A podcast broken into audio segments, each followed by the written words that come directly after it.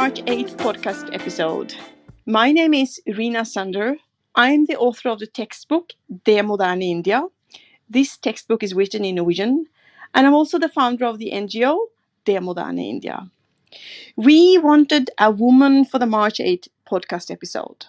As we all know, the world, as we know, is changing rapidly and getting smaller with communication, businesses, innovations, and travel. Rolee Aranya was our first choice, as she was rewarded NTNU's Award for Internationalization in 2022. Also because she's a global Indian. She's highly skilled and a dynamic risk taker, and now she's one of the drivers of the brand NTNU around the world. Rolee is a professor in urban planning at the Faculty of Architecture and Design at NTNU in Trondheim. She has been working at NTNU since 2006. Her main fields of interest are partnership-based approaches to climate transition, urban governance, inclusive and just transitions, and impact-based innovation for sustainable urban development. So really have an expert with us today. In her career, she has worked actively with promoting institutional partnerships between academia, civil society, and by multilateral agencies across the globe. Welcome to the Modern India podcast, Rolee. The topic for this conversation is capacity building for better cities. But first of all, Rolee, please allow me to congratulate you on being awarded the Award for Internationalization. What is this NTNU's International Award? Thank you, Reena. It's an honor to be invited on the World Women's Day, absolutely, and I'm really honored that you picked me for this podcast. And thank you so much for the congratulations. I must say that I'm very proud to have received this award because I have really worked hard for internationalization of the university in all the years that I've worked here. And what does it mean? Well, it is awarded to someone who works for the international engagement and international impact of the university, and be it through networks with other universities across the world, or to research organizations, or to industry, or NGOs, civil society, and so on. What I have mostly been working with is networks with civil society, with other universities across the world. So I have been working with universities in India, of course, in Nepal, in South Africa, in Uganda, and some other places, and working towards building partnerships for education, but also for impact. That is something that I have been very concerned about. So we've been working with local stakeholders where these universities are located. These could be municipalities, or could be civil society agencies, or by and multilateral organizations that are involved in different facets of urban development. So we work very much out in society with our students, enabling students to be real change makers in society. Oh, it is wonderful to work with students, right? Students are they are still so naive, and they have all the energy, and they really want, and they know that they actually can change the world. We have so many wonderful examples of young role models who are actually drivers. So and it's good to hear that you are working with different countries, Nepal, Uganda. So yes, it must be very, very fun. But it's a fact, Rolee, that Indian cities are the real powerhouses of the national economy. And India is transforming from a rural to an urban country. And since you have been working with urban planning, how do cities build capacity? How do you build competence in India? And what is actually required to build competence? Well, everything in India is big, including the problems and including the capacity. So there's gaps in capacity, but India is a country that has a lot of capacity as well. There are, like you said, it's very exciting to work with young people. It's very exciting to work with students. And I think India's capacity lies in its youth and in its young people. And I think the realization of that is very prevalent. But what India lacks is the capacity within its public institutions. So there is a lack of capacity to work with urban development, with transition for the climate, or for that matter, technological modernization within public institutions like municipalities or urban development agencies. While this has really been invested in by the state governments, by the national government, it is still a matter of capacity to implement these plans, to identify what are the needs, to identify the needs rightly, and to be able to find the right solutions, which are contextual. So I think capacity building, as you rightly say, is going to be the need of the hour in India. And a lot of agencies and a lot of good work is being done. And I can take up one example, like the Smart Cities program, for all that it is criticized for. One good thing that came out of it was the fact that a lot of very highly qualified young people were recruited first by the Ministry of Urban Development and deputed to these different cities that were implementing Smart Cities programs through their internship program that they established. And that has created this kind of cohort of extremely talented and well-connected people to the realities of urban development that have become extremely good resource for future projects. And I think that was one of the smartest experiments within urban development for capacity building that I have been involved with and I have observed over these past few years. Oh, it's really interesting to hear. And I imagine that building competence in cities in India is very different from building competence in cities in Norway. What would you say are the common challenges when it comes to implementation of smart cities in Norway and cities in India? Well, the surprising part is that I thought that having my experience on working mostly with India, I would have nothing to contribute to urban development in Norway because it would be so different. But interestingly enough, there are so many transferable learnings from what we have worked with in cities in India and in Norway, especially when it comes to implementation of large projects within smart cities, because one has the technology. And maybe the affordability of technology varies between Norway and India, but India has invested a lot of resources. So I wouldn't say that the affordability is very different when it comes to the state-funded investments. But what is different is whether the benefits of the investments reach out to all groups of people and whether the identification of needs represents the needs of all different groups of people. So the challenge is that smart cities does not remain an elitist project that is benefits mostly the resourceful and the already well-to-do parts of the city and doesn't reach out to everyone. And that's as much a challenge in Norway as it is in India. And the second thing I would point out is the fact that smart cities or any kind of comprehensive city development projects require the working across silos that most often our institutional structures are built up around. And that is a big challenge. That is possibly a bigger challenge and which requires long-term cultural change within institutions than just changes in or just a better understanding of needs and opportunities. Just listening to you, Rolee, this sounds very complicated, to work in silos and to make so many stakeholders come together and try to find a common ground and then working from there. Hats off to you to navigating in such complicated landscape. And obviously you must have done a lot of good things since you won the international award. Let's go back to India, because by 2050, Rolee, 60% of Indians will live in cities. Delhi, Mumbai and Kolkata will be among the world's largest cities and become home to nearly 100 million people. How are cities in India adapting to slow change, to rapid change society? I feel that when I come to India and if I see it from every fifth year, it's like coming back to a total new city. Can you please elaborate on this? Well, of course, change is rapid in most societies at the moment. And while you say that you come back to a different city every year, I feel like a lot doesn't change too.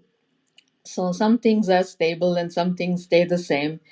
Uh, I think Indian cities are in a state of flux. They are now very rapidly realizing the need for modernization and realizing the economic powerhouses that cities are. So the value of urbanization is very much a realization that has come to Indian policymaking as well as to the cities themselves. And the investment required to transition from a very low level of infrastructure development to a high tech, post industrial, knowledge based level or knowledge based society is a very big transition to make. And of course, it cannot only be based on purely public investment. So I think what cities are navigating with is the need to make partnerships with industry and to make strategic partnerships with the private sector, so that the outcomes are not unequally distributed and also are within the strategic policies or strategic aims of the government.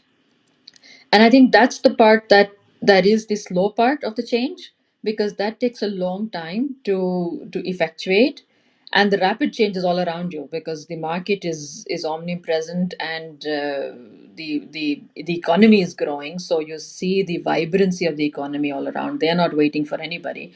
But what is happening is that there are these pockets of prosperity being created, and possibly an increase in inequalities in some way, although there is also an increase in opportunities. So to counteract this increase in inequality would have to be a very important agenda that Indian cities would have to work with.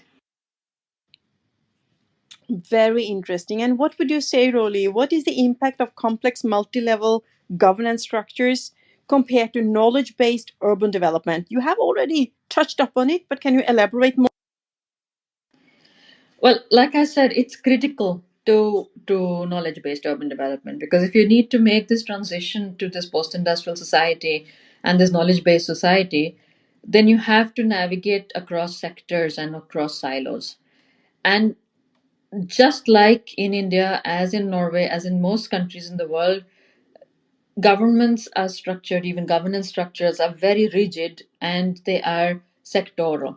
And in order to enable this intersectoral collaboration and this governance that cuts across these sectors, because as everyone can acknowledge, the urban sector is a very multi-sectoral area. It's a very complex domain, and it requires the engagement of both economy, infrastructure, urban development, social development, education, and every possible mode of development within a very confined physical space. And therefore, it requires the collaboration across sectors, across governance networks, and, as like I said, collaboration and partnerships beyond the government. So it does the scale at which the transition is expected or needs to happen requires more forces than just public investment, and that is a transition that the landscape in India is a very big representation of. And Rolee, would you say, would you give us some examples? Would you say that some cities are doing better, or is there some cities that are front runners in India, or even in Norway? And if there are front runners, what have you seen? You have been working in this landscape since 2006 at NTNU. What make them front runners? Well, I'll give you an example. I've just been working with, I spent a month working with the National Institute of Urban Affairs, which is an advisor to the Ministry of Urban Development in India. I am on a sabbatical at the moment, so I'm spending my time trying to understand what they do and how they work. And they have had the responsibility for working with implementation of all the 100 smart cities in India through this large smart cities mission that India's had. And although this whole process has run its course and it's now in its phasing out stage, there is still this huge gap that is felt about what the biggest cities are doing and what the slightly middle or medium-sized cities or slightly smaller cities are doing. And what is surprising is that rather than the biggest cities like the Delhis and the Mumbais and the Kolkata, of course, they are making big leaps when it comes to infrastructure development. But the more creative, innovation-based transition or urban development processes are happening in the medium-sized cities. So we've been just working together last autumn, working with our students in a city called Kochi in Kerala in India. And that's a very interesting city because it is located in Kerala with its history of political environment. It's a very progressive state. And with that comes this innovation. Although Kochi is not one of those the biggest megalopolises, but it has made a lot of progress, a lot more progress in aspects such as inclusive public spaces, or creating a better living environment for its people, or upgrading its historical heritage. And these are very interesting values which very often get lost in very big cities because they are concentrating on large-scale infrastructure. So that's what I find most interesting, that how medium-sized cities are catching up to the big cities when it comes to taking on new ideas and sometimes going past them. So that's what I find interesting. And I think the same can be seen in Trondheim and Ålesund. That's where we've been working in the last few years through NTNU. And you find that it is these cities that are sometimes leaders of innovation.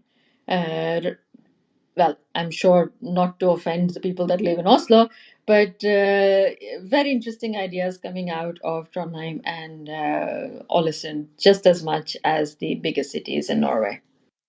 I totally agree with you. I don't. You probably have the answers why. It's more innovation happening in mid-sized cities. But this was really valuable input for at least me, and I'm sure for the listeners as well. Now, I would like to go back to the fact that you actually was awarded the Internationalization Award of NTNU. What contribution have you made? If you look back at your career, one, what is your greatest career accomplishment?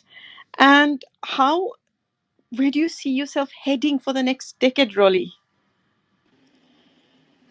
Well, my biggest accomplishment is difficult to say. You have so many. No, not because I have so many, but it's because I give everything to each one of my endeavors. So, I guess it would have to be through the study program that I work in. You know, we anybody that's followed Norwegian academia knows that it's going through a big process of change and restructuring, and I've been a leader of an international master program that has been running now for almost 25 years, and we've always been struggling to survive. Because unlike what we believe, internationalization of education is a very, very fragile investment, and it's a very fragile situation. And at the moment, is quite threatened by the change of policies by the Norwegian Ministry of Education, And there's been many points in time where our study program has been threatened, but most satisfaction from is that all the students that we have ever educated understand the value of coming to Norway to actually study in a program that has a global perspective. And surprisingly enough, they don't find that in their own countries. And this is like kind of an island of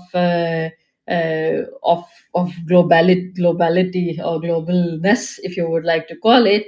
And this is where we have created an understanding of urban development that transcends international boundaries. And each of our students is an ambassador for that. And when we have to fight for our program, the kind of feedback that we get from our students, the kind of appreciation that we get from our students, that feels really good. So I think of all my achievements, that's what I would count as the most important, not my research achievements. I would, in fact, say that my education or my time working, building up the study program is my most important contribution to NTNU. I wouldn't actually call any of my projects as my greatest achievement more than what, although they have all contributed to making this study program what it is, but not one of them was as satisfying as this program that we've been part of. And not just me alone, a lot of my colleagues have worked very hard on keeping this program going and making it what it is. And when I talk about the future, if I would like to see this into the crystal ball, as you say, what I would like to do is to set up some kind of a strategic area or some form of strategic center for working with innovation in low and middle income countries. We have a lot of projects at NTNU that exist in all these disciplinary silos that I was talking about when it comes to governance. And there's a lot of good people that have been working and are interested in working with the low and middle income country context as a context for innovation, which is unique given the fact that there are low resources available, but endless possibilities for innovation. So I would like to see a kind of a strengthening of this commitment that NTNU has had over many, many years with working with problems, with working with global challenges, working in partnership with low and middle income countries, and really living up to the NTNU's motto of knowledge for a better world. I really hope that I can help realize that in my remaining time at NTNU. You have already done so much, and I'm sure you will do a lot of more exciting things for NTNU and also for the rest of the world.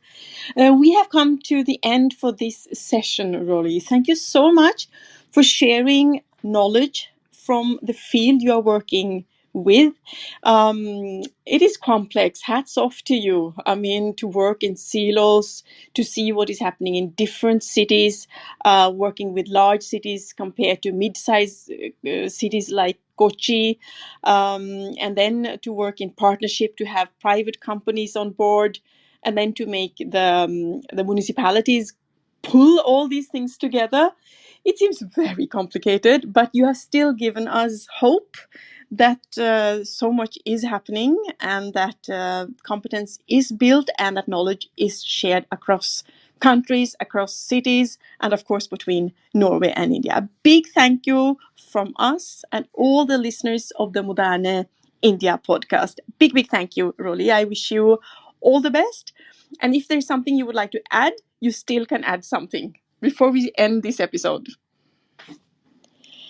Thank you so much, Reena. Thank you for having me. As I said, I am very, very honored to be especially on the 8th of March episode. Congratulations to all the women and all the strong women from all over the world, and especially those from India. I know there are a lot of very strong women in India. Thank you so much, and I wish you all the best. Thank you. We are also super happy that we could have you on board for the March 8 episode, because you truly are a global Indian, highly skilled, and a risk taker. All the best for you, Rolee, and thank you for this conversation.